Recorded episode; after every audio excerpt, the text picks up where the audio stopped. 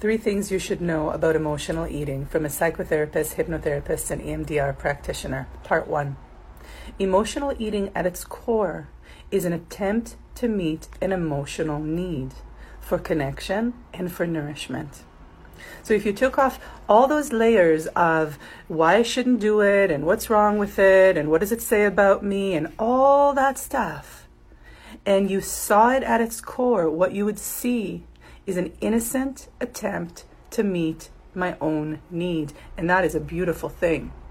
And if you took that lens and stayed with it for a moment, there would be more compassion for yourself as you acknowledge that what I'm doing is trying to meet a need. And that's really important. So, what I often tell my clients is at the very beginning of a process, when you want to change a habit, don't change anything behaviorally. Change the way that you think about it. Add compassion to it. And when you add compassion to it, the habit changes. Everything changes. Stay tuned for part two. Short Cast Club